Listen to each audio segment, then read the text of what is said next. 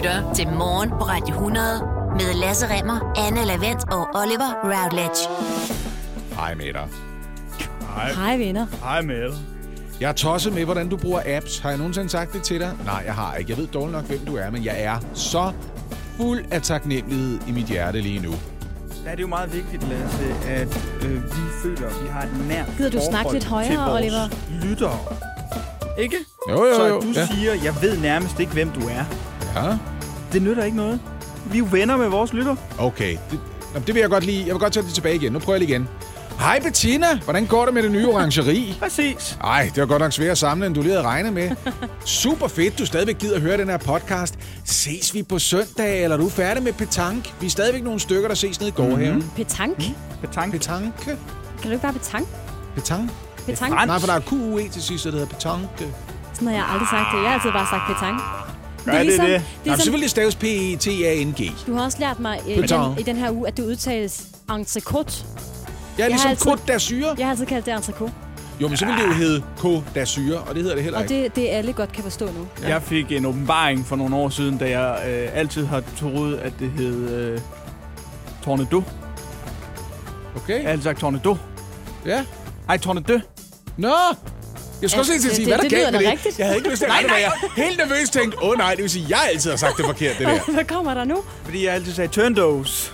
Nå, Tør- okay. prøv at høre. Okay, jeg også- var over... Jeg var over 35, før det gik op for mig, at skråsikker ikke betød meget sikker, men betød for sikker, set i forhold til, hvor rimeligt det var at være sikker. Jeg var øh, 29, da det gik op for mig, at Oliver hele sit liv har kaldt vuggeviser for vuggeviser. Ja. Det kommer jeg mig simpelthen aldrig Vuggeviser? over. Det hedder det da. Det hedder vuggeviser. det gør det ikke. Det hedder Vuggeviser? ikke Det er så mærkeligt. Det hedder ikke vuggeviser. Det gør Turn- og det. Turndos. Jeg har meget nemmere ved at håndtere, at Anne siger bogstaver, end at du siger vuggeviser. Og jeg ved det godt, jeg kan godt forstå det, for det er en bog, og det er ikke en bog. Men hvad var det nu, hun hed, hende der, der ikke blev øh, repræsentant for demokraterne? I sted, øh, det var Joe Biden, og så var der hende der... Elisabeth. Øh, hvad er hun hedder? Anne? Du er journalisten. Hun hedder Elizabeth... Elizabeth Warren. jeg kan ikke sige det. Jeg kan ikke... Warren. Warren. Warren. Warren. Jeg er så glad for, at hun endte med at blive kandidat. Det havde været nogle træls nyheder. Jeg er endnu mere taknemmelig nu, Bettina, over at du stadigvæk lytter, fordi jeg ville være stået af på det her tidspunkt, men heldigvis, så er det meget bedre resten af alt det her. Det er meget bedre. Tak fordi du lytter. Vores justitsminister Nick Hækkerup, han vil gerne straffe arrangører af piratfester med bøder på 10.000 kroner. Og hvis man deltager, så skal man kunne straffes med en bøde på 4.000 kroner. Skal lige have styr på, hvad piratfester er, ikke? Piratfester, de her fester, som er opstået øh, under coronanedlukning, hvor man simpelthen har samlet op imod 5, 6, 700 mennesker i et sted udendørs areal, som er tid andre gange også bare nogle lukkede varehuse, mm. for eksempel. Og så har man lavet en, en fest der. Ja. På trods af, at man ikke har meldt det til nogle myndigheder, så har man skrevet nogle sms'er rundt, hey, kom til fest i aften i Refshaløen. Starter klokken 18. Ja, stadigvæk noget, man kan tjene nogle penge på som arrangør, ikke? I den grad.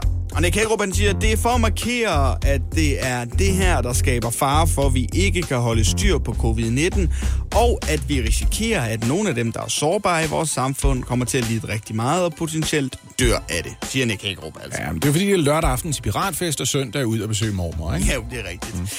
Justitsministeren han ønsker samtidig at sidestille arrangørerne af piratfester med erhvervsdrivende, for eksempel øh, diskoteker. Dermed så kan bøderne stige, hvis arrangørerne gentagende gange bryder forsamlingsforbud. Og på nuværende tidspunkt så ligger bødeniveauet på 2500 kroner, uanset om man er deltager eller arrangør. Men så er hans tanke, det er så, at for arrangøren, der skal den starte på 10.000, og så kan den stige, Ja. hvis man dummer sig igen og igen. Ja, ja okay. Hva, hvad siger de andre partier til det? Jeg er med på, det er så regeringen, men de er jo i mindretal. Mm, hos Dansk Folkeparti blandt andet, deres retsordfører Peter Skåb, han er noget utilfreds med det her udspil fra Nick Hækkerup. Der kommer ingen klapsalver derfra. Ej, hvad, han vil gerne have, at der stadigvæk er party time, eller hvad? Han ligner ikke typen. Nej, øh, det gør han nemlig ikke, og det er heller ikke det, jeg tror, øh, Per Skåb vil have, der er no party time, fordi han mener, at det her beløb, det er grotesk lavt.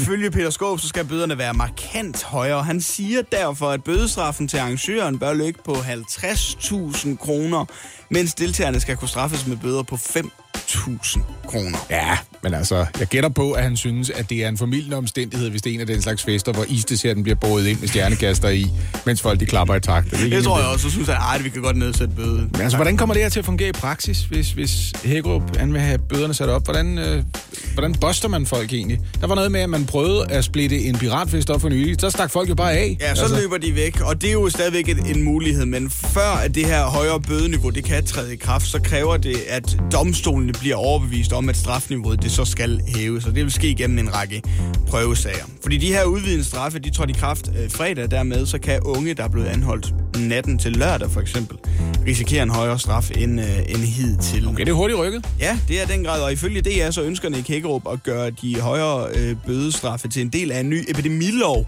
og en lov, der så skal forhandles på plads af Folketinget. Ja. Så det er der, hvor vi står i forhold til piratfesterne i øjeblikket. Justitsministeren kunne godt tænke sig en forhøjet bødetaks, hvis det er, man er arrangør, og ikke mindst også, hvis man er deltager i de her fester. Nu har jeg spurgt til, hvad de andre partier mener og sådan noget. Ikke? Vi har jo sådan for vane at spørge dig, der sidder og lytter. Hvad synes du om det her? Ligger bødestraffen på et fornuftigt niveau, eller skal der helt andre metoder i brug i forhold til piratfest? Eller skal vi bare trække på skuldrene og sige, lad de unge have lidt party time, så længe de ikke ses med ældre mennesker eller folk, der i øvrigt er udsatte? Hvad jeg prøver at sige, det er, læg vejen forbi vores Facebook-side, bare find Radio 100. Vi har stillet spørgsmålet lige der. Hvad synes du, man skal gøre i forhold til piratfester?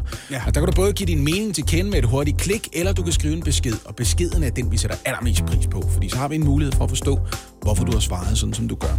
Det er gør det sådan lidt øh, nemmere for os at gennemskue. Og i øvrigt, også senere, måske lige at, at fiske et par af kommentarerne frem. Det har vi tænkt os, og vi ville være rigtig glade for, hvis du lige havde mulighed for at øh, smide en kommentar ind på vores Facebook-side, hvor vi altså hedder Radio100.dk. Så følger vi op på den her historie i løbet af morgen. Jeg er jo så nogle gange lidt hæmmet, når vi snakker om folk, som jeg bare lige lynhurtigt er stødt på, for eksempel i underholdningsprogrammer eller sådan noget. Ikke? Ja. Øh, og jeg så tænker, jeg kan egentlig, øh, du virker egentlig som et super sympatisk menneske, ikke? Ja. Men det gælder for eksempel for vores uddannelses- og forskningsminister, Ane Halsbo Jørgensen.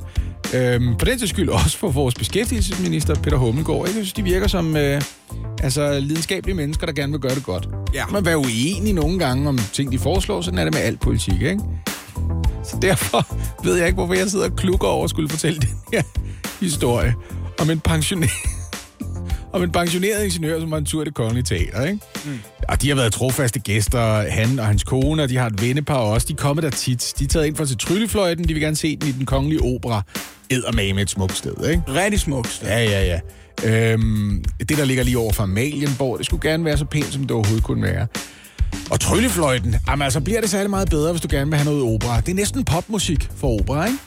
De har været faste gæster i lang tid. De har været den slags abonniner, nærmest ikke, og abonnenter, som har hygget sig med det her. Men de har havnet op på balkongen, fordi der er jo kun plads til halvt så mange gæster, som der plejer at være. Vi skal holde lidt afstand. Man afvikler alligevel forestillingen, men da de så sidder på balkongen, og de siger, vi havde jo egentlig billetter til nogle bedre pladser nede på gulvet, allerede der er stemningen lidt dårlig hos den pensionerede ingeniør. Ikke? Så sidder han og kigger ned, får han lige øje på øh, Anne Halsbo Jørgensen og Peter Hummelgaard, og deres spindoktorpartnere, de, be- de, har, de begge to, det ved jeg ikke, om du er klar over, gift med spindoktorer fra andre minister. Ja. Jo, det har jeg godt hørt lidt om. Ah, men det er meget fedt på den måde. De er alle sammen sådan lidt fedt ind i hinanden, og de er godt humør dernede på gulvet.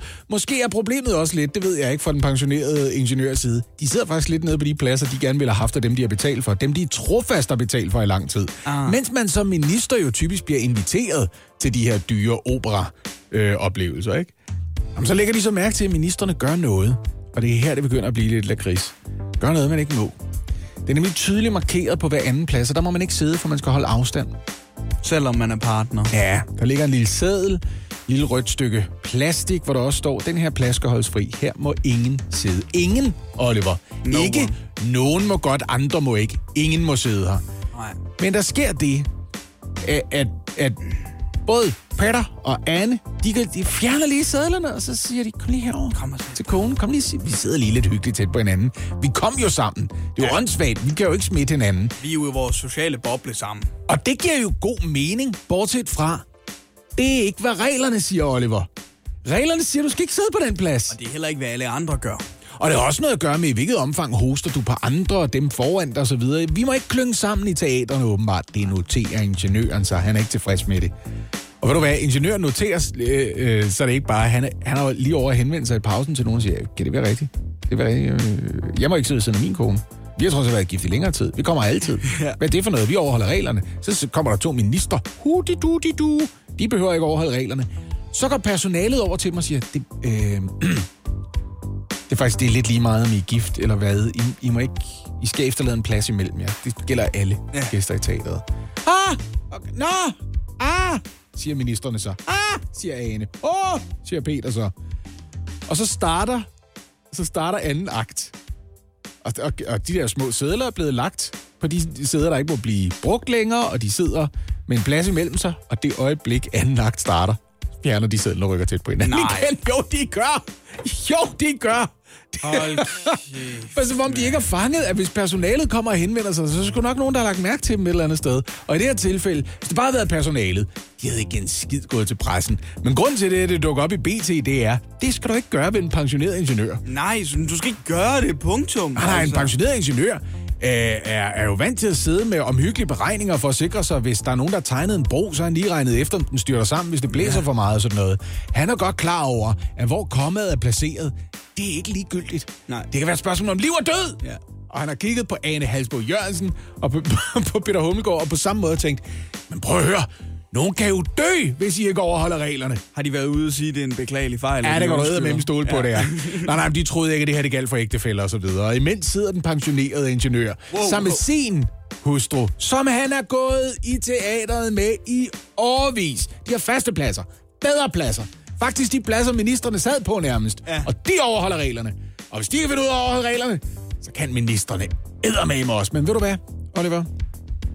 Det var en beklagelig fejl. Ja, men det er dejligt at vide, at selv ministerne heller ikke kan finde ud af alle de her coronaregler, som de så selv er med til at trumfe igennem. Det synes jeg er rigtig fint at vide. En lille bitte krølle på det her, det er, at øh, ingeniøren mener så, at man har henvendt sig til at mit forsøg på at dyse sagen ned. Ja, jo, man har lige, man lige ringet fra ministeriet og sagt, det, det behøver du ikke snakke højt om det her. Nej, Det skal du heller ikke sige til en pensioneret ingeniør. Ved du, hvad der får ham til at gøre? skrige om det. Gå direkte til pressen. Ja, Du nemlig. fuldstændig ret. Det er 17 år siden danske togpassagerer skulle have glædet sig over at stige ind i de spritnye IC4-tog. Og det var på tide, fordi i 2003, der var de gamle IC3-tog allerede 13 år gamle. Ja. Og traditioner har jo i Danmark altid været, at når man er 13, så er man nærmest voksen. Så kan du blive konfirmeret, og så er du ud og tjene på en gård et eller andet sted. Men det viser sig bare, at Ansaldo Breda, det italienske leverandørfirma, altså, de klokkede i det med de første lever- øh, leverancer. Først i 2007 var vi i nærheden af at modtage IC4-tog, som skulle være sat i drift, men de kunne ikke rigtig koble sammen. Flere tog sætter gangen. Vi kunne ikke bruge dem, kort fortalt. De var elendige. Det betyder, at nu kører vi stadigvæk på Intercity-strækningerne i de der møgbeskidte, opslidte 30 år gamle, de ældste af dem, IC3-tog. Ja. Altså, at gå ud på toilettet der, det er sådan en oplevelse, hvor man tænker, det er lige før det her sted vil blive renere af, jeg skid ved siden af kummen. Ja. Fordi Er de tog, de er så nasty, at du ikke forstår det. De værste øh, tog, det er jo de der øh, strækninger, hvor det er de der dobbeltdækker-tog. Mm-hmm. Jeg synes, de er elendige. Dem kan du ikke lide. Nej, jeg hader dem. Jeg synes også, de er gamle og slidte og lugter ekstremt grimt. Men altså, de er det mindste nyere end IC3-togene. IC4-togene, altså det var meningen, at øh, øh, de skulle have været i sving så, da de om sider begyndte at blive leveret fra 2007, men blev pillet ud af drift igen et eller andet sted omkring 2011. Og der var et helt år, hvor man tog dem ud af drift, simpelthen fordi der var bremseproblemer. Prøv at høre. Øhm, nu prøver DSB at sælge lidt flere tog. De har allerede solgt nogen til Rumænien. Sjovt nok kører IC4-togene fint rundt i Rumænien lige for øjeblikket. De blev købt af Astra Trans Carpatic, og de sidste par år, der har tre af vores togsæt kørt fint rundt dernede. Jeg har hørt en gang imellem, jeg har hørt visken fra folk, der ofte tager tog, som sagt, så er det IC4-tog. så det trække ind til en perron. Passagersten, passagerstue. Jeg har set det i drift. Men Det er de en fleste af os har aldrig oplevet det. Nej, det har vi ikke. Men spørgsmålet er jo, når man har sådan et jammerligt tog som IC4 stående, mm. og man gerne vil sælge dem, så tænker jeg, at det kan være ret svært at få dem solgt. Ja. Altså, jeg er også godt klar over, at togmaileren, der står for det her, de ikke vil oplyse prisen, men de beskriver altså det her som nogle tip-top tog. Og jeg har prøvet at hjælpe det en lille smule undervejs, fordi jeg har ikke set salgsmaterialet. Det er blandt andet Ingeniøren, Fagbladet, som har øh, gravet den her historie frem. Men, øh, men jeg vil da gerne bidrage. Det Ja. synes jeg, jeg skal som borger. Så lad os prøve det en gang.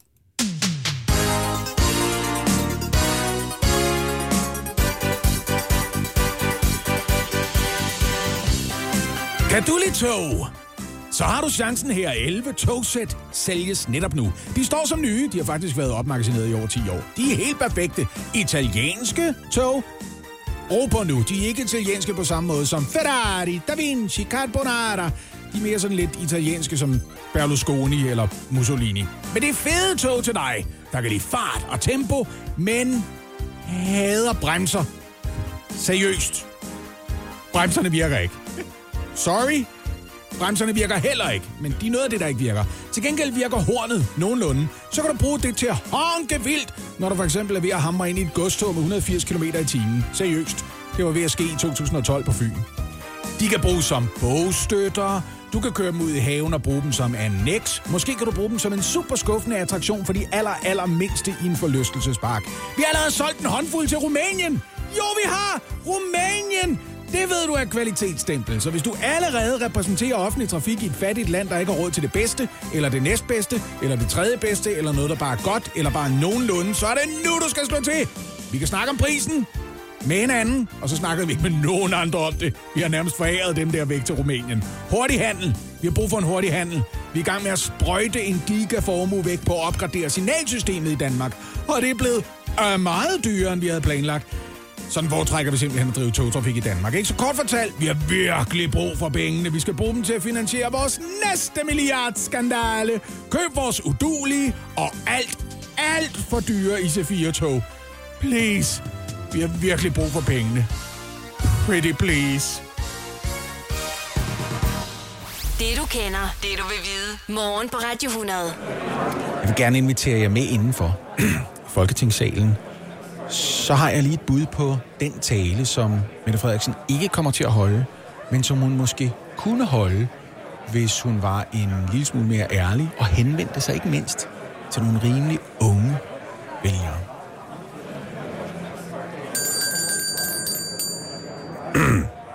Kære med medlemmer, vildt nok, var? 2020 alligevel. Crazy år alligevel, ikke? Lidt som at være barn og tro, man er på vej med mor og far i Tivoli, og så laver de lige en uvending, og så kører de ind på en bondegård, hvor man skal svømme baner i en gyldetank med et blybælte på. Er det sådan, der har været, eller hvad? Det der corona? Uh, pænt stor overraskelse alligevel. Er vi enige om det? Ja. Altså, der har dårligt nok været tid til både at holde pressemøder og til at lægge billeder på Instagram af mig, der lige har sat en bolledej til hævning som en helt almindelig dansker. Men altså, godt. Det ville være fedt, hvis vi måske i løbet af det indværende folketingsår kunne slippe af med corona. Men, I ved det godt. Please, sig ikke det her til vælgerne. Det har også været meget fedt for regeringen. Det har det altså. Altså, wow, de der meningsmålinger. Ah, jeg ved godt, vi har snakket meget om Arnes tur, men lige nu, der er det Mettes tur. Ah, hvad har to tommelfingre og pænt glad for tiden? This girl. Lad mig lige understrege. Vi er selvfølgelig også super meget imod sexisme og alt det der, vi snakker om lige for tiden. Og der skal man huske, sexisme er en kultur, der skal bekæmpes. Det gør man ikke ved at tale om enkeltsager, og især ikke enkeltsager hos Socialdemokratiet eller hos vores støttepartier. Jo mindre vi taler om enkeltsager på Christiansborg, jo mere effektivt bekæmper vi faktisk sexisme. Så hvis vi lige kan være stille om det. Og apropos det, jeg skulle hilse fra Jeppe.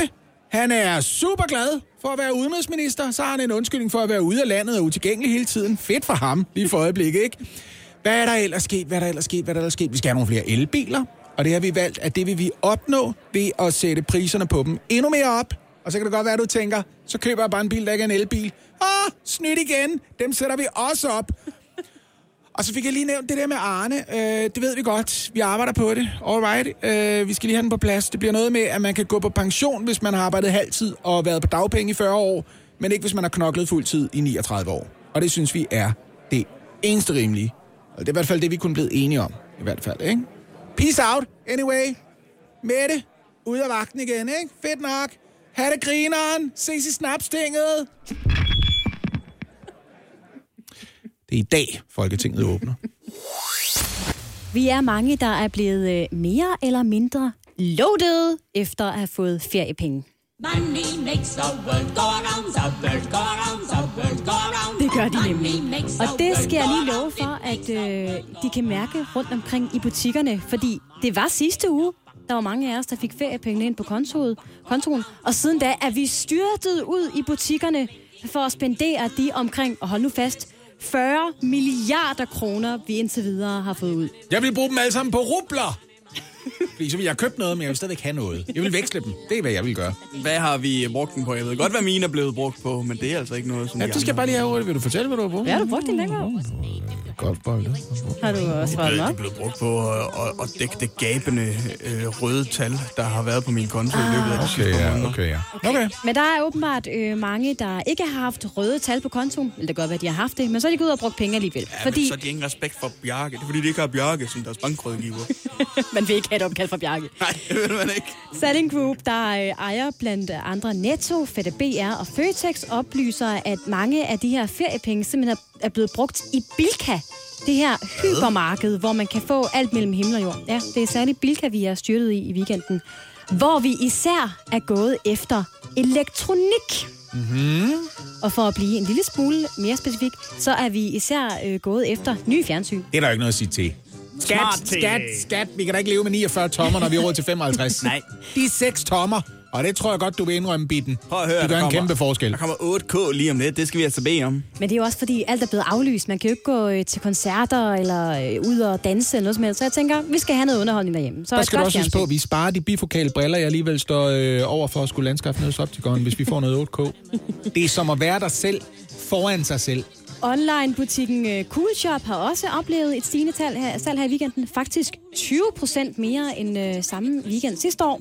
Og øh, medejer Jakob Riskov, han vurderer, at vi allerede nu er begyndt at købe julegaver. Aha. Og ikke nok med det, vi er også begyndt at købe lidt dyrere julegaver, end vi egentlig øh, plejer. Ja, hvor er det skønt. Han siger, at hos øh, Cool Shop bliver der købt legetøj, skønhedsprodukter og så en masse Philips Hue, Hue lamper. Er det dem der med de forskellige farver? Det er dem, du kan app tænde og slukke, ikke? Ja, så, Nå. det er den der, så kan man styre belysningen og styre dem med Bluetooth. Det er dem, du kan få til sådan noget 70 procent af prisen i IKEA. Så hedder de bare noget andet. Præcis, og det, der er noget, der tyder på, at det godt kunne være øh, et af Nu årets ser jeg det lige ud. Det ved jeg godt. Jeg følger også Emil Thor på Instagram, men jeg køber den altså ikke. Jeg er ked af det. Måske et af årets julegave-hit. Se mig, jeg kan lave lilla lys på min balkon. Det er flot, Emil. Få det i IKEA! Ja, du vil ikke være begejstret for de der lamper, hvis de ikke har betalt dig 100.000 om året for at anbefale. Hos Coop, der Og jeg elsker Emil, det er ikke det. blandt andet ejer øh, Kvickly og Fakta, har man også mærket et stigende salg. Og det er i antallet af køkkenmaskiner især.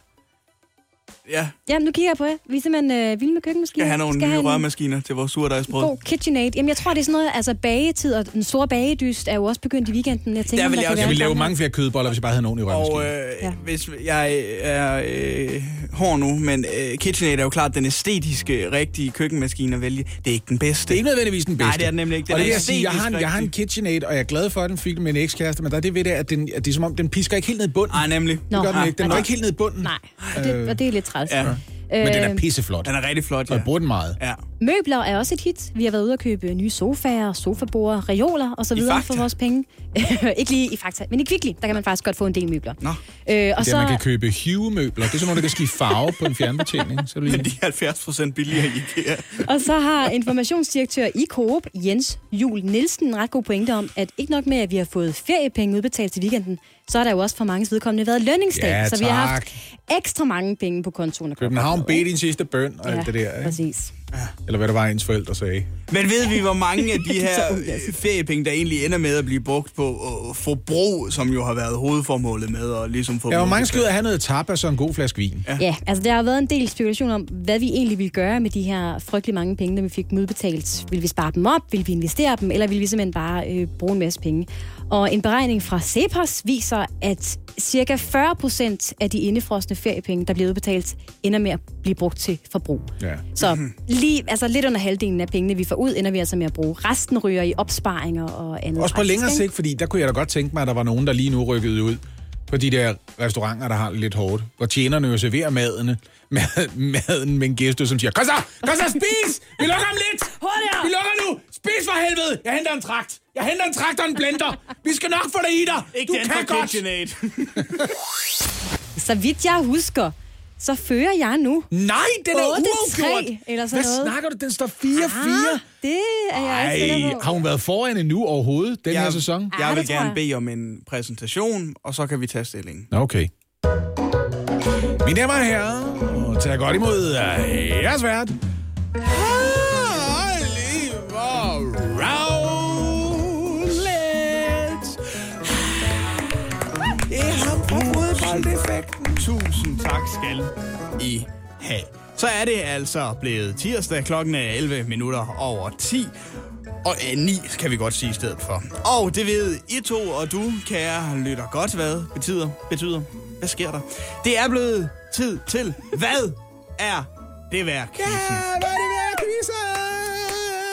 En fornem quiz udviklet af Yours Truly, produceret af Yours Truly, og verden for denne quiz er naturligvis Yours Truly. Stillingen i Hvad er det værd quizzen er 4-4. Ej, Ja, ja, men hvem har fire, og hvem har fire? Og vi har jo efterårsferie i næste uge, så med andre ord, så er der en af jer, der kommer til at gå lidt gladere på efterårsferie end den anden. Er det dig, der er fire, eller mig, der er fire, og så er du fire? øh, Eller altså, så er jeg, jeg, mener, fire? jeg mener faktisk, det stod 8-3. Men okay, så har jeg fire, og så har du også fire. Der er med andre ord risiko for rigtig, rigtig dårlig stemning inden så længe herinde i det lille studie. Og som altid, så kan I to og du, kære lytter, se dagens produkt inde på vores Instagram-side. Vi hedder Radio 100.dk, og op i vores story, ja, så kan du altså se det produkt, som Anne og Lasse skal prøve at gætte prisen på i dag. Hvad er øh, jeres umiddelbare reaktion? Det er Det for er helvede, det vil jeg i tænke. top 2 over ulækre ting, du har haft med i den her Det er quiz. klam, det her. Faktisk top 1. Hvad er det her? Kunne I tænke jer at vide lidt mere om produktet? Jeg ville hellere se en 60-årig mand i cotton coat vise sin udstoppede regnorm frem. det er da ulækkert, det her. Det er. Men I vil gerne vide lidt mere om produktet? Ja, Det vil jeg egentlig også gerne, men det er desværre småt med info omkring denne lækre sag. Men I kan få en uh, lille smule mere. Det er Sten på Vester Bronx i uh, København, som sælger det her produkt. Og der er tale om en 19 cm lang, udstoppet regnorm, som opholdes i en beholder. Den er særdeles velholdt, og det skal anses som værende et biologisk præparat. Hvad fanden? Altså, mere jeg vil- får I simpelthen ikke fra Sten. Han er en mand af få ord. Men hvor mange ord skal man egentlig også bruge til at beskrive en særdeles velholdt 19 Den er også- cm lang regnorm? Særdeles veludstoppet, vil jeg sige. Den, den har sådan nogle klumper. Altså, der er sådan, så er der lige sådan en udposning, hvor den er blevet stoppet lidt for meget, tror jeg. Siger du, at den er særdeles velholdt. Har du noget at sammenligne den med? Altså andre udstoppede regnorme? Det er der kun på Vesterbro. Man skal virkelig bo, bo midt i en større by, for at tænke ved sig selv, prøv at høre, er det ikke eksotisk? Det her, det er et dyr, som man skal grave i jord. I ved, det der under asfalten, der kan man finde sådan nogle orme og sådan noget. Det er, det meget en, bybo. altså, er det en rigtig regnorm, det her, Ja. der er blevet udstoppet? Ja, spørgsmålet er også bare til jer. Hvad skal Sten have for sin 19 cm lange regnorm? Det er en lang regnorm, ikke? 19 cm. Ja, den er tyk. Han har ikke syet den sammen med to andre regnorme. Hvad er? Stens regnorm værd? Hvad? Ja, den er lang, men den er... Hvad er det den værd? Den er tyk for en regnorm, men den er altså 19 cm lang. Og hvis vi skal være ærlige, tynd i forhold til længden. Ej, jeg synes, den er super ulækker. Øhm, jamen, så har jeg første bud. Ja. Og jeg tror ikke, den er meget værd, den her. Nej. Det, det har jeg, på den anden side, jeg tror også, det er svært at udstoppe en regnorm. Altså, der, det er noget pillearbejde, ikke? Ja, ja. Øhm, jeg tror, at den her, den koster 110 kroner. Ja. Ikke en krone mere. Jeg synes, det virker dyrt, men du får jo også det der glas med, ikke? Mm. Jeg tror, den koster 135. Okay, indnoteret. Budet fra Hold Jeg tror, vi Vest ligger for højt begge to. Det tror jeg også. er 110 kroner. Budet fra Hold Grønland er 135. Det er der, der er Så nogen Grønland. skulle være i tvivl, ikke? Jeg har boet to år i Grønland. Det er nok til at blive holdt Grønland. I får ikke svaret endnu. Jeg trækker spændingen. Jeg lige sige, jeg har boet endnu længere tid i Ølse Magle, så jeg vil egentlig gerne med at holde Hold Ølse Magle. Du det er hold muligt. Grønland, og det kommer du aldrig til at slippe afsted med. For du mener, om Ølse Magle er et sjovere ord, ikke? Okay, svaret får vi lige om et øjeblik. Ja, så nu vil jeg bare gerne vide det. Hvad koster en 19 cm lang udstoppet øh, regnorm på Vesterberg? Jeg har på fornemmelsen, vi skyder for højt. Spændingen stiger, Anis. Hvad var det nu, hvad var det nu vi gættede på? Du gætter på 110, jeg gætter på 135 kroner. Jeg tror, vi ligger for højt. Jeg tror, den koster sådan noget 80 eller eller andet. Ja, det kan godt Jeg være. synes, Altså- det være mærkeligt. En Spændingen stiger, fordi der står 4-4 imellem jer to, Anne og Lasse. Og nu skal jeg til at fortælle jer, hvem af jer, der skal gå på efterårsferie med en smal føring på 5 4. Det er så høre, det vigtigt, det lyder her. dummere og dummere. Altså, hvis den koster over 100 kroner, det er jo... Fanden foregår? Du kan ikke ændre dit bud nu, Lasse. Spørgsmålet var jo, hvad Stens udstoppede regnorm skulle koste. Budet fra Anne var 110 kroner, Den er lang og tynd, og Lasse, du bød 135 kroner. men den vil stille den rigtige modtager tilfreds. Stens 19 cm regnorm er sat til salg for?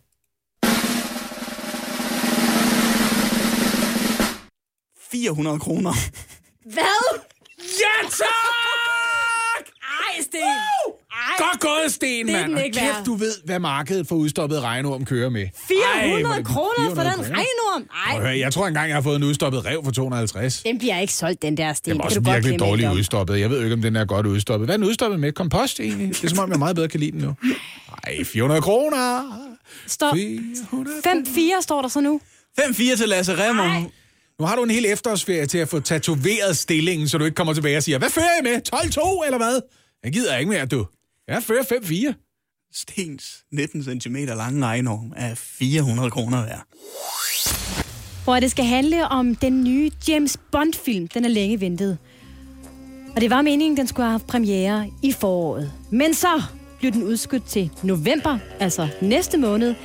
Men i løbet af den her weekend er det så blevet bekræftet en gang for alle, at den nye film om 007, der hedder No Time to Die, endnu en gang er blevet udskudt. Denne gang helt frem til april næste år. Ja, det er triste nyheder for alle os Bond-fans, som glæder os til at se uh, Daniel Craig i sin sidste Bond-film. Men hvorfor bliver den ved med at blive udskudt, og hvorfor er den her film egentlig så vigtig? Ja, vi kan sende spørgsmålet videre til vores faste filmanmelder Martin Blikker. Godmorgen, Martin.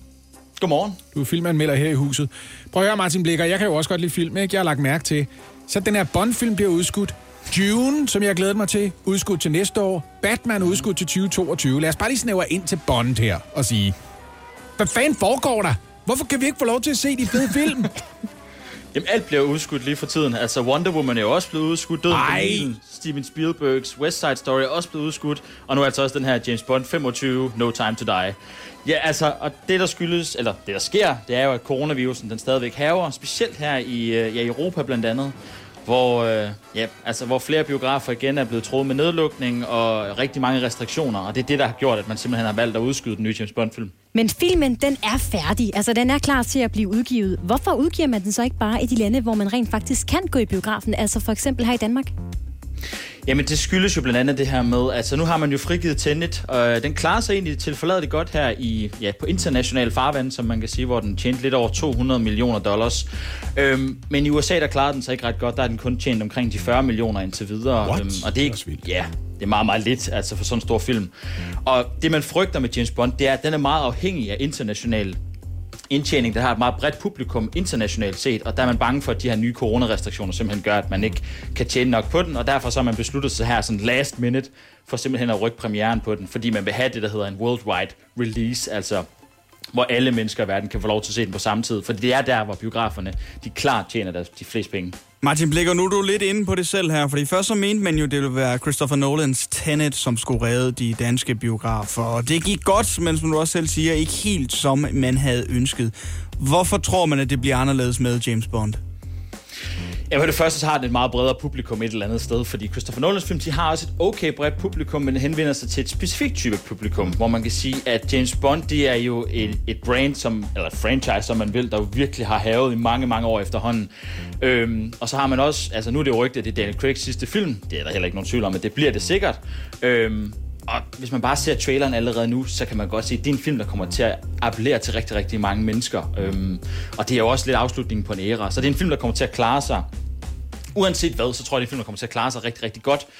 Men jeg kan godt forstå, at man har rykket øh, premieren på den, men jeg synes til gengæld også, at det er en skam, og det er også noget, der kommer til at få store konsekvenser i USA lige nu, kan man se. Altså også noget af en provotitel i coronatider, ikke? No time to die. Det jeg, man ting at kalde den. Prøv at høre, når den her film så om sider får premiere på et tidspunkt, hvad, hvilken effekt får den så? Nu ved vi allerede, at det er Tom Hardy, der skal spille agent 007. Fremover det er ham, der får rollen som James Bond. Ender Daniel Craig ikke med at være sådan lidt af en lame duck præsident? Sådan en, der ikke kan få gennemført noget, fordi vi allerede ved, hvem der skal overtage det hvide hus efter ham? Ej, jeg vil sige, øh, med Daniel Craig, der har vi jo fået måske den bedste James Bond siden James, uh, James Connery, skulle jeg til at sige. Sean Connery. Alt for meget James Bond der. Uh, ej, jeg synes uh, klart, at Daniel Craig, han er, han er en, at der bliver meget, meget, meget svært at slå. Han har stået for to af de bedste James Bond-portrætteringer nogensinde. Så jeg tror, at uh, dem, der kommer til at gå i hans fodspor, får meget, meget svært ved at ja, leve op til det, vi har fået på allerede. Der er til gengæld ingen, der kan gå i dine fodspor, Martin Blikker, når det handler om at tale om film. Elegant. Ja, tak skal du have. Tusind tak for din uh, tid, Martin Blikker, altså filmanmelder uh, her, uh, blandt andet i Morgen på Radio 100. Vi snakkes videre på torsdag til en dejlig filmanmeldelse igen. Det gør vi i hvert fald. Hjælp en, du holder af med at tage det første skridt til bedre hørelse. Få et gratis og uforpligtende hørebesøg af Audionovas mobile hørecenter. Så klarer vi det hele ved første besøg, tryk dig nemt i eget hjem. Bestil et gratis hørebesøg på audionova.dk eller ring 70 60 66 66. Godmorgen. Det her er Radio 100 med Lasse Remmer, Anne Lavendt og Oliver Routledge. I øh, søndags, der spillede Lyngby på hjemmebane imod Sønderjyske i øh, Superligaen. Det blev til en meget øh, lige kamp, som endte uafgjort 2-2. Men i kampens sidste minutter, så øh, pressede Lyngby-spilleren André Riel Sønderjyske Stefan Gardenman. André Riel, han kommer til at ramme ham, og der er frispark til Sønderjyske. Præcis sådan nogle beskrivelser, der gør, at jeg aldrig blev god til fodbold, ud over min krop. Ja, Og det er sådan noget, at han pressede ham til at lave et frispark. Det, det, jeg kommer aldrig til at forstå det. Det var André Riel, der pressede så meget, at han, kom, at han lavede et frispark på Stefan Gardenman. Nå, jeg tror det var omvendt. Det var sådan Nej, lidt, du nej, ved, nej, jeg kan ligesom, jeg kan opføre mig på en måde, som gør, at du kommer til at bryde reglerne. Det har jeg altid synes var vildt. og det, er Men- godt, og det er godt for Sønderjyske, det her. Mm. Ja, det kan man sige. Der står 2-2. Sønderjyske har ført to gange i kampen, og det er Lyngby, der presser på for at få det sidste Okay, mål. ja. Men Stefan Gardenman, han ømmer sig, han ligger med hovedet i græsset. Måske en overreaktion. Jeg vil kalde det professionelt, og det vil enhver klog fodboldspiller gøre i sådan en situation. Håber man på en voldsommere sanktion en gul kort, eller hvad? Du håber i hvert fald på lige at kunne trække tiden lidt ekstra, fordi Mm. du måske er lidt presset og godt kan se, okay, hvis vi tager et point med herfra, det er sgu, det er sgu egentlig okay. Måske har man bare brug for et lille hvil. Ja. Jeg har lige brug for at ligge lidt. Og efterfølgende, mens han ligger der og øh, ømmer sig i græsset, så råber André Riel noget til Stefan Gardenman. Og som resultat af det, så kommer øh, André Riel, og, eller som resultat af det, så giver kampens dommer André Riel et direkte rødt kort. Så han har virkelig råbt noget slemt. What? Han har nemlig virkelig råbt noget slemt, André Riel. Og efter kampen, så fortalte kampens dommer Jakob Kelet, at øh, han havde ytret sig upassende, og derfor så resulterede det altså i et rødt kort. Det må du ikke sige. Skal du sige, hvad det er, der er upassende? Nu går alle ligesom rundt og siger, hvad, hvad, hvad sagde han? Jamen, Hvad får man rødt kort? Ved vi, hvad der blev sagt? I går der kom det nemlig frem, hvilken upassende ting André Riel han sagde. Han sagde følgende, og jeg citerer nu. Rejs dig op, din fucking homo. Åh, oh, det er dumt sagt. Og de ord fra André Riel, det gjorde altså, at Jakob Kelet, han sendte den her 30-årige angriber direkte i bad. Mm. Og nu ved jeg ikke, om du lige har en fanfare liggende af en eller anden art, du kan finde frem et sted, Lasse. kan jeg lige finde her.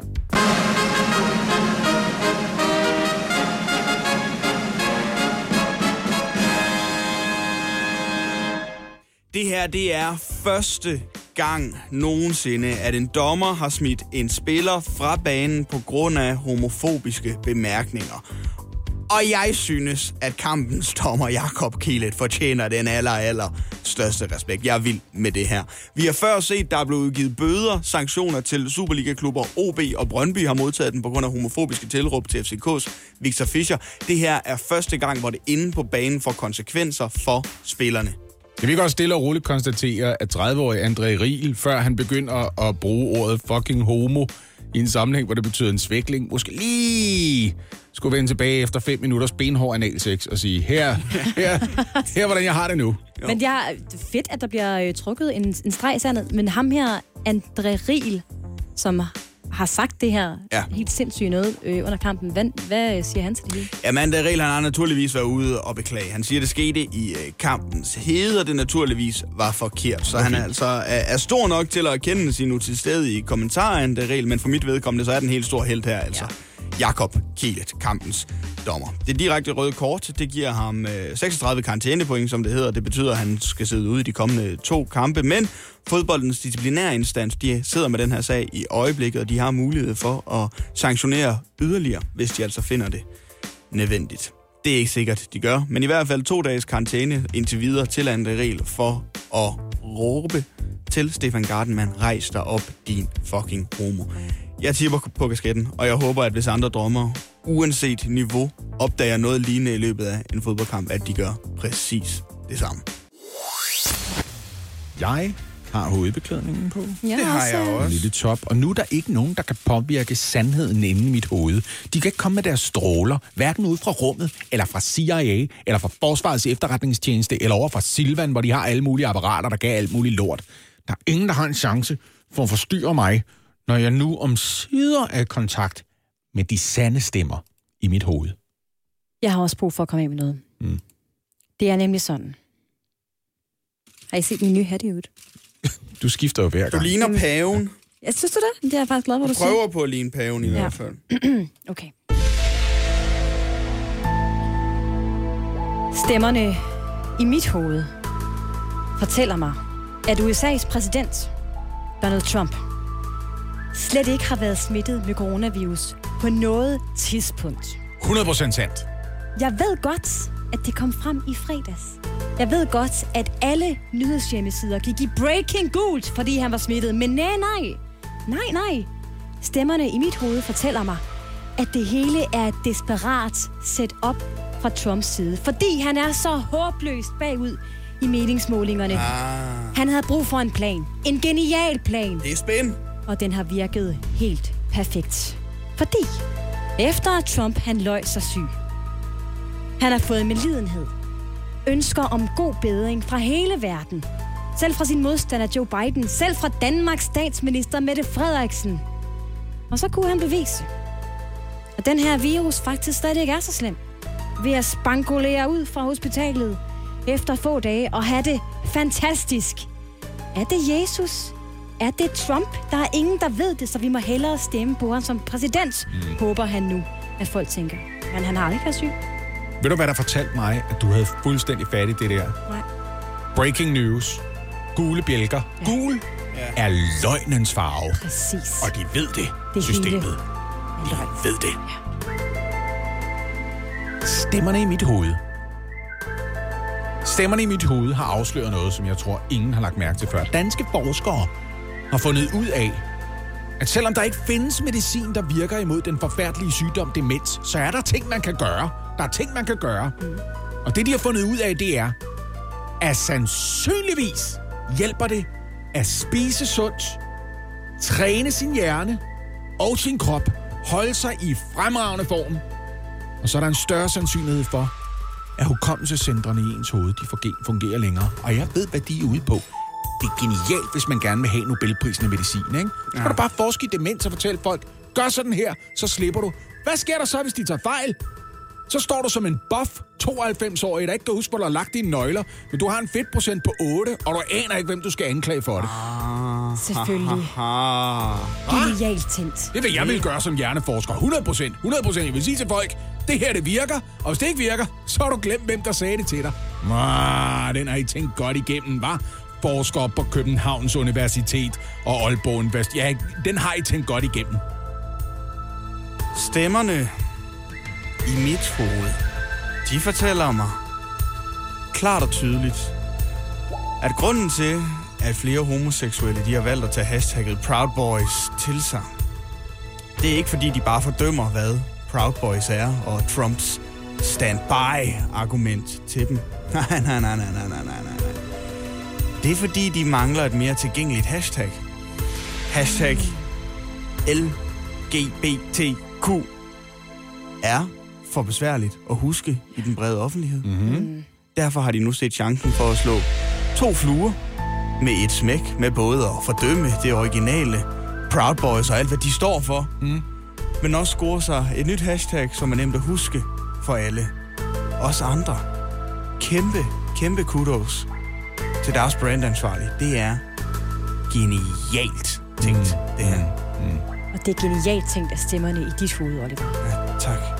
Alt, hvad det kræver, det er lidt sølvpapir, så man ikke bliver forstyrret ikke? Jo. af strålerne og de der sataner fra systemet, der Det prøver at bare stoppe kommer gang til en, lige så snart man tager sådan en hat på. Og nu er det helt væk igen. Nu tager jeg hatten af, så er det som om... Åh, ser jeg idéer. Jeg tror altså, jeg skal lige i dag nu. Jeg beholder min på. Det er torsdag morgen, og det betyder jo, at vi også skal have anmeldt en film her i morgen på Radio 100. Ja, vi skal så. I dag der handler det om den danske actionfilm Shorta. Shorta. Skal det udtales? Hedder den det? Shorter. shorter? Shorter. Den hedder Shorta. Jeg kan ikke helt gennemskue det. Nå, det kan vi jo spørge Martin Blikker om. Godmorgen, Martin. Godmorgen. Vores filmanmelder og med endnu en gang. Den her torsdag får anmelde øh, ny dansk voldsom actionfilm, kan jeg vurdere på traileren. Shorter. Hvad hedder den? Shorter, Shorter. eller hedder den Shorter? Shorta. Jeg siger også, jeg siger også shorter. Nå, det hedder den nu, kan jeg godt mærke. Hvad handler den her film om? Jamen altså helt kort, det er en dansk dramatisk actionfilm, hvor vi simpelthen følger de to politibetjente Mike og Jens, som bliver fanget i ja, et ghetto-kvarter under omfattende optøjer, og øhm, som med hjælp fra den her dreng Amos simpelthen skal forsøge at komme i sikkerhed, efter at deres politibil den ender i en mur, og ja, de kan ikke få assistance udefra. Mm-hmm. Der er gang i traileren, det kan jeg godt fortælle. Ja, det er der. Ja, og når jeg sidder og ser den, så tænker jeg ved mig selv, det der, det er jo en western. Altså, det er jo den anløbende gamle gunman sammen med en sheriff, der bliver fanget inde på stationen og ikke kan komme ud, fordi de står udenfor med høtyve og vil hugge ud af dem. Altså, øh, hvad, hvad, hvordan lykkes den her film? Er det en god film?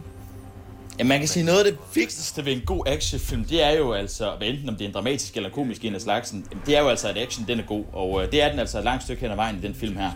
Og i min optik, jamen, der kommer det egentlig an på sådan ret få ting, når man snakker om action. Det handler om god lyd, øh, god klipning, og så selvfølgelig også det her med, at vi har nogle troværdige karakterer. Altså vi tror på, at øh, de kan uddele en omstændig røvfuld, når der er brug for det.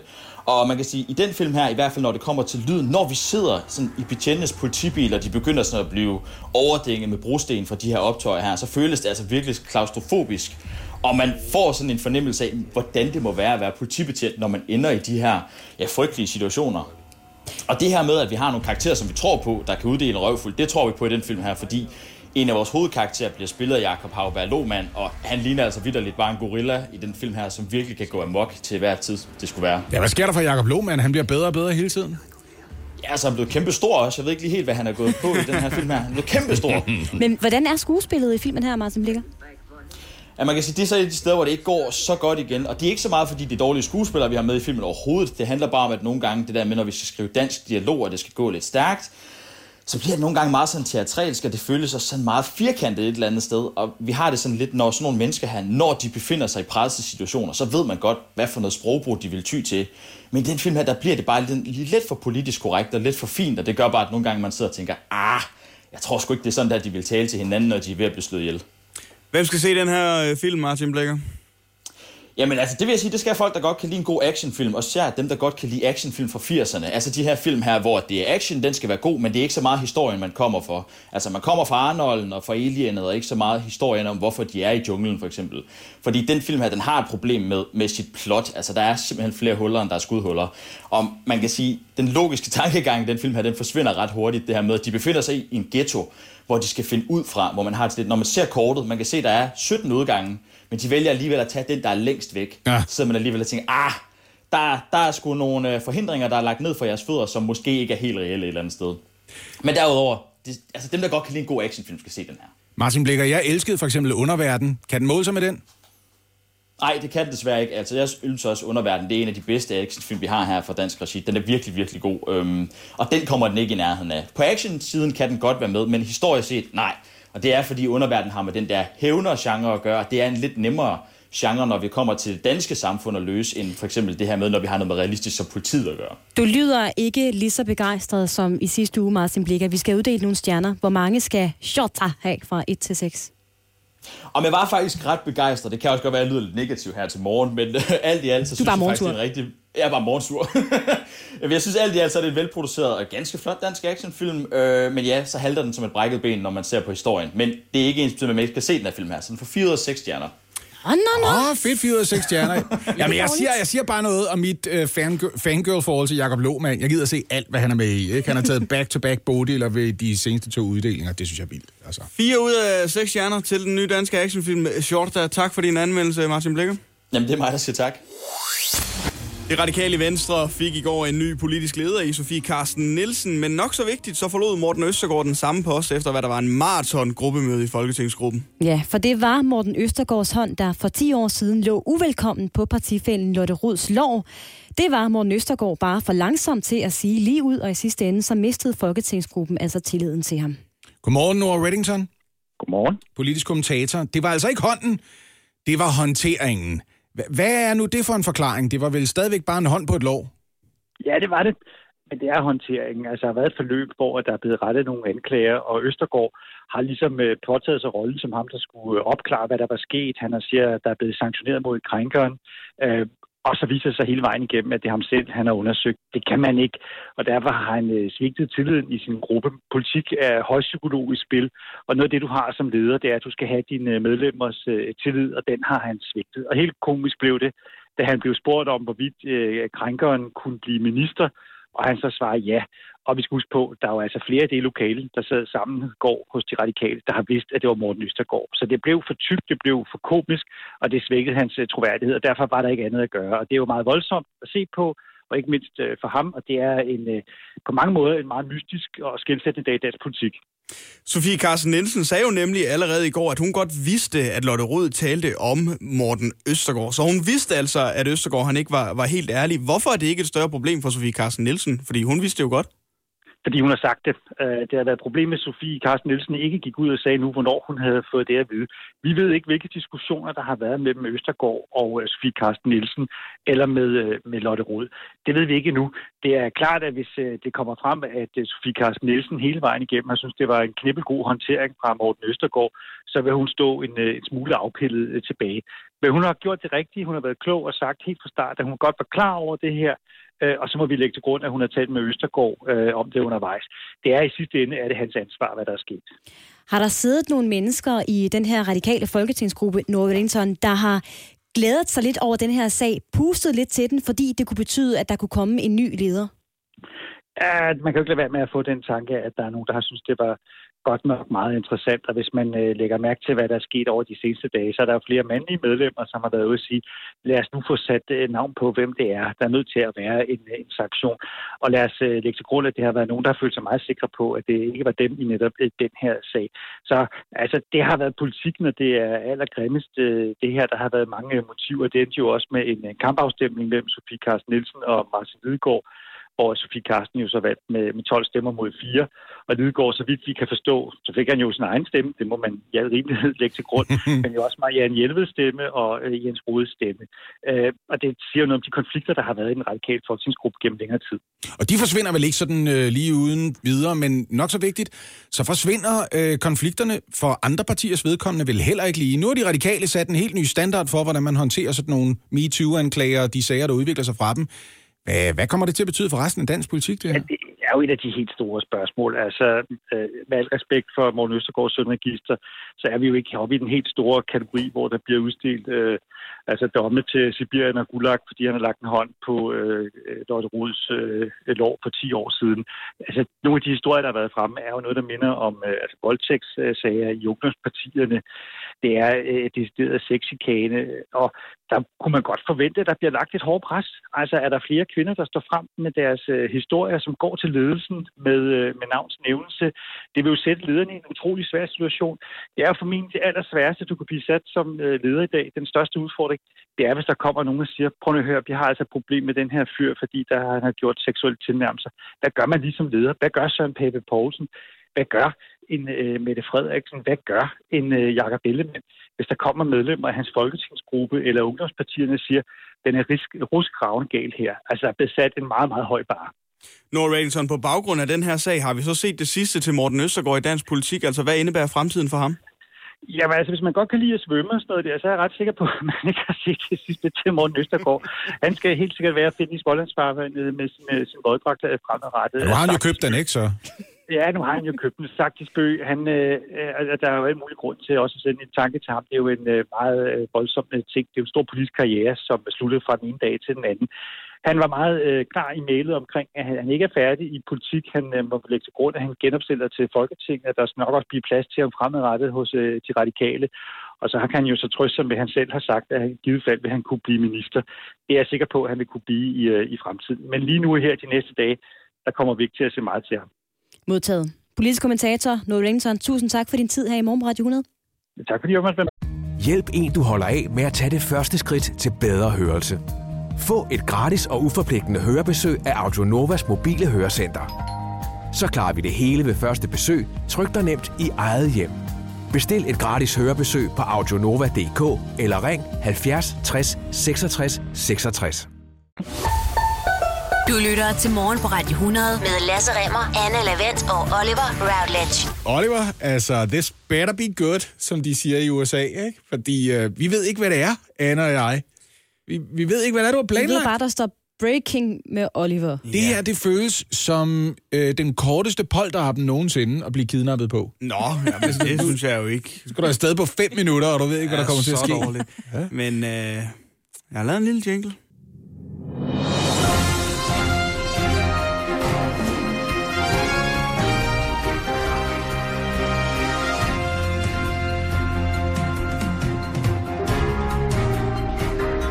Færdig endnu. Så er der breaking news med Oliver. Det er nu. Det er meget lang. Den er for kort. Ja, min uh, teamland som speaker er ikke vanvittigt høj. det vil jeg gerne. Kan I huske dengang, der var hundeskat? Mm. Hundeskat. Ja. Det ved jeg simpelthen ikke, hvad er. Skat for at have en hund. Nå, Tag penge for at have en hund. Hvornår har man gjort det? Ja, det har der været før. Var det ikke mere noget, din nabo bildte dig ind, da du var syv? det koster at have en hund, Jeg har Oliver. været der før. Det er krav, som Dansk Ornitologisk Forening gerne vil have indført i et specielt område her i landet. Fordi der går alt for mange fritgående hunde rundt, og det har en skadelig effekt på både fugle og naturen. Mm. jeg har lige brug for... Jeg er lidt langsom her.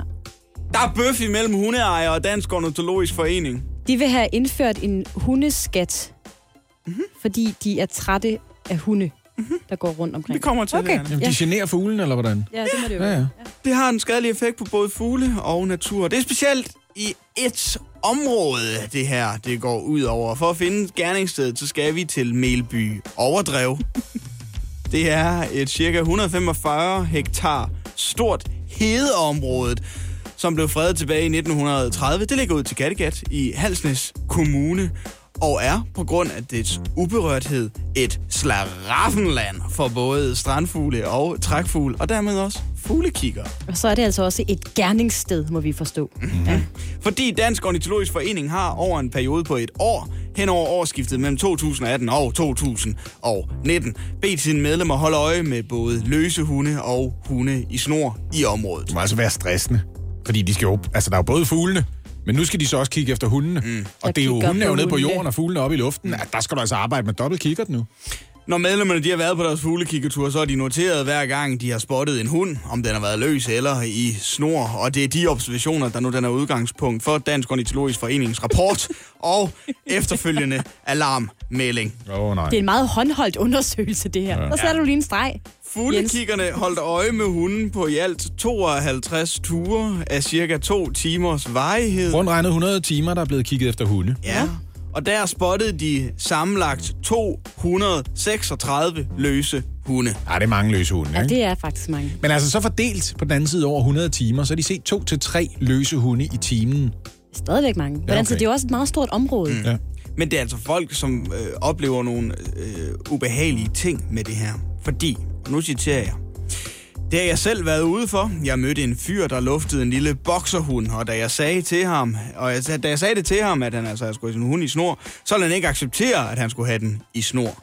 Jeg var nok ikke selv for klog og blev meget og blev noget konfrontatorisk, Du skal have den hund i snor! men jeg gjorde ikke noget fysisk ved ham. Og jeg siger det på afstand! Det endte med, at han væltede mig om kul. What? Hvad gjorde han? Og jeg havde endda en teleskopkikkert på ryggen, men den skete der altså heldigvis ikke Nå. noget med. Hvad skete der med ryggen? Det fortæller Christian Glader, der er repræsentant for Dansk Ornitologisk Forening i Nordsjælland. Uha. Der skete ikke noget Og- med kikkerten. Christian Glader, han kender altså andre, der er kommet galt af sted, når de er gået til rette med hundeejer. Fordi en af hans venner er blevet jagtet af en kraftig fyr, som løb efter ham og sagde, at han ville dræbe ham. Ja, okay. Hvis du ikke vil fat shames, så skal du lade være med at true folk på livet. Jeg blev jagtet af en kraftig fyr. Heldigvis så er jeg lidt væber, og jeg kender terrænet. Der løber jeg bare. Ej, det er måske, måske lidt en overreaktion. Dansk Ornitologisk Forening, de tænker, at hundeejerne de bliver måske nemmere at snakke med, hvis man indfører en hundeskat, siger du. Ja, fordi på er den baggrund, så mener Christian Glader og Dansk Ornitologisk Forening, at der bør indføres en særlig skat til hundeejere. Og i særdeleshed til de kraftige af dem, der tror ind på livet. Han siger, at hvis man for eksempel skulle betale en skat på 1000 kroner om året, når man har en hund, så kan pengene bruges til at ansætte folk, der skal holde øje med naturen. Det kan også være, at nogle af pengene skal kunne komme fra Naturfonden. Og det er jo ikke kun løse hunde, men for eksempel også mountainbiker, der skal holdes øje Hvorfor med. skal der så ikke mountainbike-skat? Hvad med det? Jamen, det har han ikke nogen holdning til indtil videre. Men altså, det, kommer i det næste uge. spøjse i det her, det er jo, hvis man ligesom så mange andre selv har en hund, og man ikke lufter den i Melby overdrev, så vil man så stadigvæk skulle betale den her hundeskat, mener Dansk Ornitologisk Forening. Fordi det sker stort set alle vegne i hele Danmark, at der er løse hunde. Og vi har jo før haft en hundeskat her til land, siger Christian Glader. Undskyld. Jeg har været hundeejer. Jeg var hundeejer som barn sammen med min familie. Vores hund var i snor. Mm. Jeg skal ikke slås i hardcore med nogle andre, bare fordi de har den samme type øh, kæledyr som mig. Det er ikke engang den samme race. Den hedder ikke det samme. Jeg skal fame ikke stå på mål sammen med fjolser, der ikke kan finde ud af, hvornår man skal holde sin hund i snor. Jeg skal love for, at det er noget af et drama, der udspiller sig Jeg kan mellem mærke, at jeg er øh, investeret nu. fugleelskere og hundeejere. Det, øh, Ja, og det her drama, Ja. det, det foregår altså i Halsnæs Kommune, hvor de øh, ornitologer og hundelufterne er godt op at toppes. Men udefra set, så virker det lidt som om, at Dansk Ornitologisk Forening forsøger at skyde spure med kanoner. Og det er jo Oh. paradoxalt. De kunne jo også løse det på den her måde, ikke? Hvad med bare at give rovfuglene nogle steroider? Så kan de klare det selv. Kunne det ikke være en fed ting? En musvåge, der bare har et vindfang på 3 meter. Ikke hvis der kommer en mand med en lille bokserhund, der vil dræbe. Og det er rigtigt nok. Det her har været...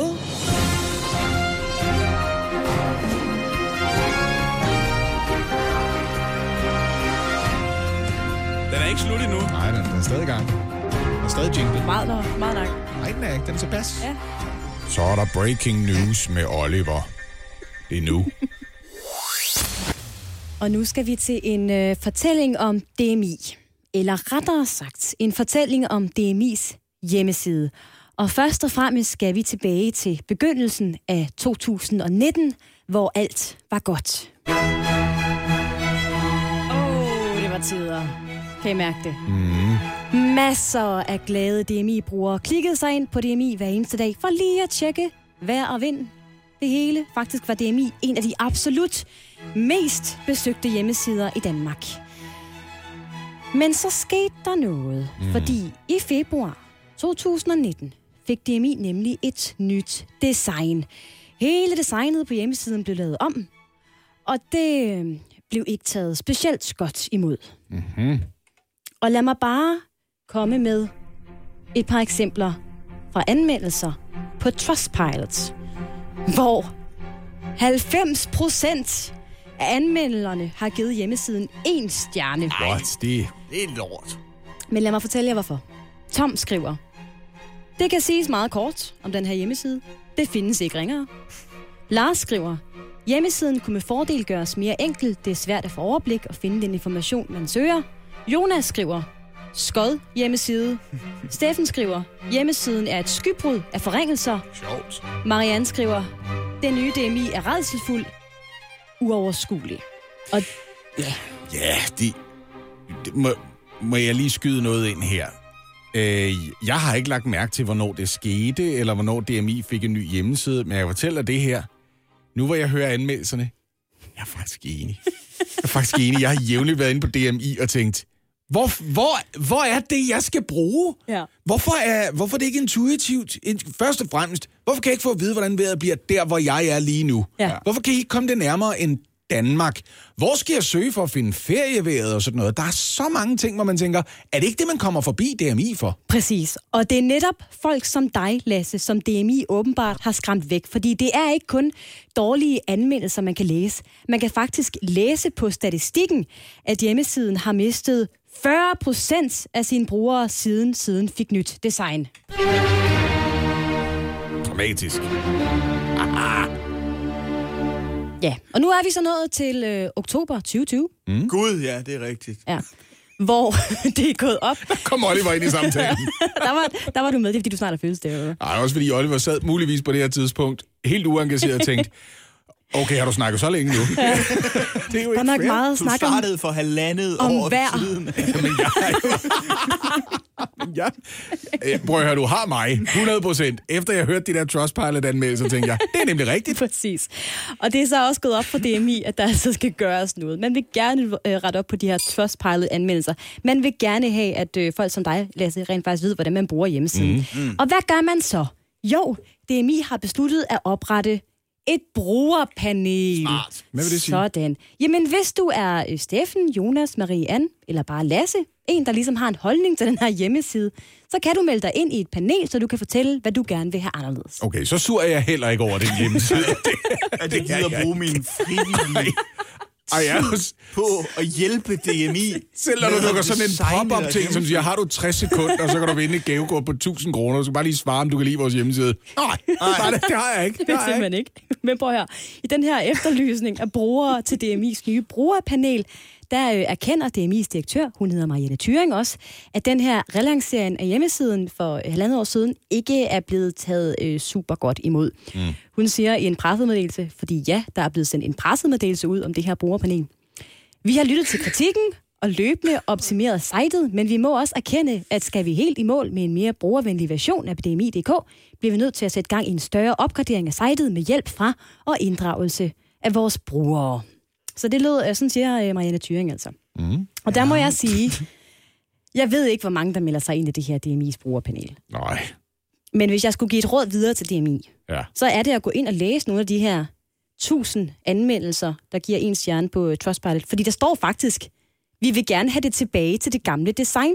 Vi vil gerne have, Tag det bliver lettere. tilbage. Tag det tilbage, alting var så let. Altså, Hvor, hvorfor kan man så ikke bare gøre det, i I stedet for... don't know. Fordi Er man det har brugt bruger- millioner på at udvikle en hjemmeside. Jamen, hvis brugerpanelet i praksis allerede har meldt sig bare på Trustpilot, Præcis. så kan DMI jo bare sige, når I synes, det nye er dårligt, og det gamle var godt, Okay. vi ruller den lige tilbage. Men det er det, DMI, der har i jeres brugerpanel inde på Trustpilot. Det er lutter sure øh, brugere af DMI, der altså gerne vil have det enkelte tilbage. Ej, jeg tror, jeg laver en Facebook-gruppe, der bare hedder Sure Bruger. Ja, det synes jeg, du kan gøre. Sure Bruger? Sure bruger. Ja.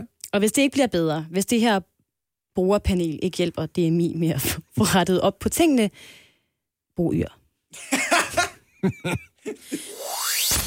Og så er vi jo nået til fredagens citatquiz. Mm-hmm. Og det er quizzen, hvor vi gennemgår nogle af de nyhedshistorier, vi har haft i løbet af ugen. Men det skal ikke være for let, fordi det eneste, I får fra de her historier, det er et citat. Og så er det op til jer at gætte, hvem der har sagt eller skrevet det, og selvfølgelig også i hvilken forbindelse det her citat er sagt eller skrevet. Det er så svært. Det Det er, er min hjerne så er så svært, langsom. Jeg Den ved er helt godt, langsom. har I fundet jeres øh, lyde, som I skal byde ind med? Oliver skal lige have flyttet sin knap over ja. til Ja. sig selv. Prøv en gang at teste din knap. Flyt Min den knap. lyd, den lyder sådan her. Dong, dong, dong. Dong, dong, dong, dong, dong, dong, dong. Der er jo ikke nogen sang og melodier eller noget. Meget langt, synes jeg. Ja, det er ikke Det en er eller 9 anden- sekunder, det synes jeg er helt fair. Er hun beruset hende der? Nej, men hun er nabo til uh, Skyland Campingpladsen. Altså, den der, kan du sådan her Skyland Festival, der ikke blev til noget. Ja, ja. Uh, der er en campingplads deroppe, og der er en masse unge mennesker, og deres musik lyder sådan her. Dong, dong, dong, dong. Dong, dong, dong, dong, dong, dong. Den sang kender jeg godt. Ja. Ja, der er ikke nogen melodi eller noget. Nej, der er ikke nogen melodi eller noget. Lasse, hvad er din lyd? Jeg har også valgt en musikalsk lyd. Ja. Uh, Fy, fy, skam, skam, fy, oh, fy, kort. skam. Det kan jeg godt lide. Når jeg stoppede den. Nå, okay. Altså, den er tre minutter lang. Ja, ja. Men, og så er det op til jer at byde ind, når I ligesom ved, hvem der har sagt eller skrevet citatet, og det er om at være hurtig. Er I Fedt. klar? Første citat. Har du tænkt dig at være en færre dommer i dag, skal jeg lige høre, eller har du tænkt dig som altid at veje til Lasses fordel? Ej, det var jo fordi, du gjorde dig dårlig sidst, fordi du havde ondt af mig. Du har vundet to gange i træk. Ej, jeg tror faktisk, det blev uafgjort sidste gang. Oh. Første citat. Det er en lidt vild idé. Det er Ja, en lidt vild idé. Hvem har fået en vild idé? Ja, Jamen, det er noget, vi har talt om i løbet Jeg af har ugen. nemlig hørt det her Hvem før. har, hvad er det for en vild idé? fanden er det Hvem har fået Vi en er idé? på Christiansborg. Jamen, det er, altså, Det hele har været vildt på Christiansborg. prøv, øh, prøv at høre. Det er sådan noget, Sikander Siddiq tænker otte gange om dagen. Selv når han står og tænker, hvad, skal man have fiskvæk eller? Det er en Det er vild idé. vild ikke? idé. Det er... Dong, dong, dong, dong. Dong, dong, dong, dong, Oliver, ja. Der er jo ikke nogen sang og melodier eller noget. Han kan jo nå at tænke, mens den der... Det er faktisk lidt unfair. Nå, jamen jeg ved godt, hvad det er. Det vidste jeg da også godt, da jeg trykkede. Det var ligesom derfor, jeg trykkede. Det her, det er Mette Frederiksen, der har sagt det til åbningen af øh, Folketinget i forbindelse af frikommunerne. Ja, Det er rigtigt. To Rigtigt. point, Oliver. Hvor er det flot. det havde jeg allerede glemt. Det. Dong, dong, dong. Næste citat. Mm. Er I klar? Tydeligvis ikke. Måske er jeg immun. Hvem ved? Dong, dong, dong, dong. Dong, dong, dong, dong, dong. Sikkert er remix, hva'? Sang og melodier eller noget. Oliver, den, Jeg, den jeg er- ved det også, vil jeg bare lige sige. Ja, Oliver, det var Okay, dig, der skal var vi først. dele den i porten? Ja, det kan vi Jeg godt. siger, det er Donald Trump, der har sagt det. Ja, og det var i forbindelse med, at han blev udskrevet for Walter Reed Military Hospital. Der er et point til hver. Det er nemlig Jeg synes jeg jo, jeg er meget stor. Så jeg også, at han rent faktisk følte, at han var nærmest 20 år yngre. Mm. Ja, det er også korrekt. Jeg tror ikke, der er nogen på Christiansborg, der har så store muligheder som mig for at forhandle, bortset fra partilederne. Uh, det er et sats, det her. Skamme, skamme, fy, ah, ah, stemme, stemme, fy, fy, næ, næ, næsting, slut, forbudt. Og det passer jo meget godt med, at Simon Emil Amitsbøl kastede håndklædet i ringen i løbet af den her uge, fordi han opdagede, at jeg kan ikke starte et nyt parti, og samtidig være den far og ægte mand, jeg gerne vil være. Øh, så jeg tror, at det var i forbindelse med, at han sagde, jeg har tænkt mig at være løsgænger resten af den periode, så Folketinget. Det er ikke rigtigt, kan jeg se på dine øjne. Det er godt bud, men det er ikke rigtigt. Ja. Nej. Vi er øh, inde i et af de etablerede partier, hvor der altså er en, der siger, jeg tror ikke, der er nogen på Christiansborg, der har så store muligheder som mig for at forhandle. Er det her noget, vi har talt om? partilederne, ja, det er noget, vi har talt om. Det er øh, et meget, meget lille parti. Der er ikke så mange med i det her parti. Det kunne jo også godt være Simon Emil. Fy, skamme, skamme, fy, ah, ah, slemme, slemme, fy, næ, næ, næsting, slut, forbudt. Torsten Geil. For han er jo ikke øh, partileder, eller øh, politisk ordfører, eller hvad fanden de kalder det hos Alternativet. Men han har 50 ordførerskaber. Det, det er er- mit andet og sidste bud. Fuldstændig korrekt, Lasse. Der oh, var to point lige der. Hold da op, så man får to point, selvom man gætter forkert, og så gætter igen. Ja, du kunne Jamen, bare nogen skulle jo gætte det. Du kunne da bare gætte Torsten Geil. Den står... Øh, Jeg nu, synes, jeg var tæt på hele tiden. Jeg starter på sekant, ja. så de ikke bevæger mig, og det gættede jeg ikke på over Emil. Hvorfor er de så lange navne? 3-3 står den nu, og øh, det fjerde citat lyder sådan her. Det var mig, hvis hånd hun fjernede. Dong, dong, dong, dong. Dong, dong, dong, Ej, det der, det er umuligt at afgøre. Der er jo ikke nogen... Det var samtidig. Jeg hælder lidt til, at det var Oliver, faktisk. Ej, det var samtidig. Oliver, dong. Hvorfor skal vi høre hele ja, du lyden får hver gang? snart strafpoint for at spille det hele. Det er lidt irriterende. Jeg vil gerne igen Ja. være storartet og sige, øh, det var Morten Østergaard. Åh mm. oh, gud, jeg kan simpelthen ikke huske, hvad det var for en sag, Lasse. Nå, det var hele den der... Hvilken Lotte, forbindelse var det nu, det var med? Lotte Rød synes, hun lige ville Nå, nævne, at det radikale gud, venstre ja, selvfølgelig det er også er rigtigt. inficeret af sexisme, for det er jo overalt, fordi det er et kulturelt problem. Men så var der nogen, der begyndte at spørge, hvem er det så? Og så sagde hun, det vil jeg ikke sige. Og så sagde hun til Morten Østergaard, du må heller ikke sige det til nogen. Og så lå han ved med at sige det til nogen. Og så fik han vide at de andre, det var fordi han løg, og så måtte han ikke være politisk leder længere. Det er fremragende forklaret, Lasse. Der var et point til jer begge to. 4-4. Vi Merci. frem til det sidste citat. Så kan jeg nok se, vi har sådan en her på. Vent lige lidt. Dong, dong, dong, Hvem har, hvem har været for en på? dong, dong, dong, dong, dong, dong, dong. Oliver? Der er jo ikke nogen Ej, vi skal ikke sang høre hele lyden, Oliver. Hvem har sagt det her? Det har Magnus Heunicke. Ja, Og det har han øh, i det badgen, forbindelse det er med de der badgen. nye badges, hold afstand badges, som øh, der kan hentes på apoteker. Øh, fra på, fra på mandag. til handicappede, svagtseende, blinde. Kronisk syge. Folk, der Kronisk gerne vil syge. have, at folk holder afstand. Mm. Der står... Øh, står der virkelig det? 6-4 til Oliver Routledge. Ja, selvfølgelig gør det. Du øh, henter lige ind her til sidst. Ja. Jeg vil dog sige, at jeg mm, hellere til at give dig øh, et point mindre, fordi jeg synes, den der lyd var super Nå, men så vinder jeg stadigvæk Vinder fem. stadigvæk, han bliver bare 5-4. 5-4, så, sådan. Ja, ja. Check. Buh. Dong, dong, Ej, Oliver. dong. Ej. Vi skal Dong, have en dong, dong, dong, dong. markant kortere lyd, når vi laver Der er jo ikke nogen sang og melodier eller noget. Nej, det er der nemlig ikke. Var du strid? Dong, dong, dong. Det er de unge hjerneceller, Dong, der. dong, dong, dong. Det er de unge hjerneceller. Irriterende. Jeg er helt oppe at køre lige nu, fordi det er snart weekend, men nok så vigtigt. Anne, Oliver, der er nogle nyheder, som glider nemmere ned, hvis de bliver lidt uartige, fordi sex sælger. Og det kommer virkelig til at sælge i dag. Det kan jeg godt fortælle jer.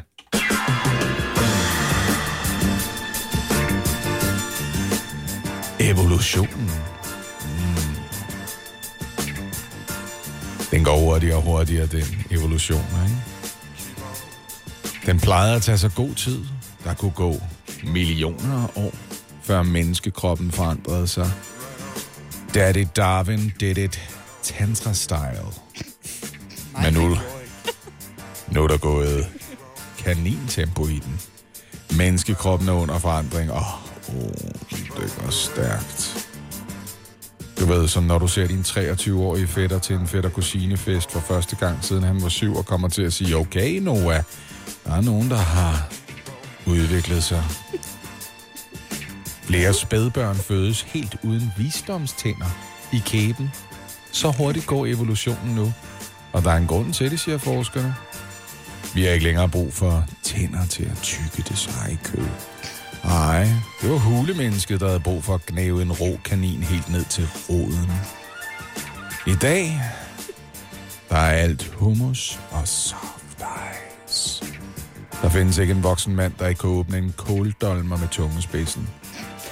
Vi kan fint leve af mad, man kan slubre i sig, mad, man kan sutte på, mad, der kan indtages med hurtige slik med tungen.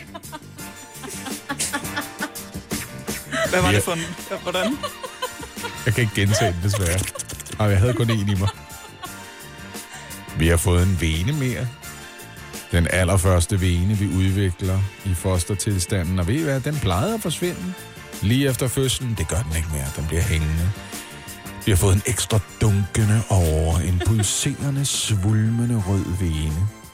Forskerne forklarer det sådan her. Den er god som reservedel. Måske det er derfor. Fordi du en dag får brug for en vene et andet sted på kroppen, og så kan den lige transplanteres. Åh oh, ja. En dag er der måske en anden blodår, der ikke fyldes lige så hårdt og så hurtigt, som du er vant til. No problem, Dirk Dickler. Du har en Viagra-vene i baghånden, bogstaveligt talt. Og hvis din kæreste en dag bliver træt af at knalde med dig, så fortæl dem de ting, jeg lige har sagt til dig. Og se ham, eller hende, eller dem i øjnene og sige, jeg er allerede et helt nyt menneske, baby. Sluk lyset, så skal jeg vise dig, hvor tandløs min mund er.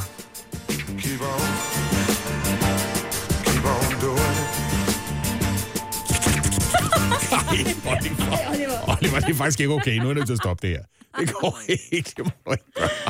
Det var, jeg fortrød faktisk, jeg Det er gjorde dig, det der selv. startede. Ja, det ved jeg godt, og jeg sluttede det også, og nu er det slut. Den og det gør vi kommer ikke til at igen. hjemsøge alle resten af weekenden. Jeg var ikke forberedt på, hvordan det kom til at lyde.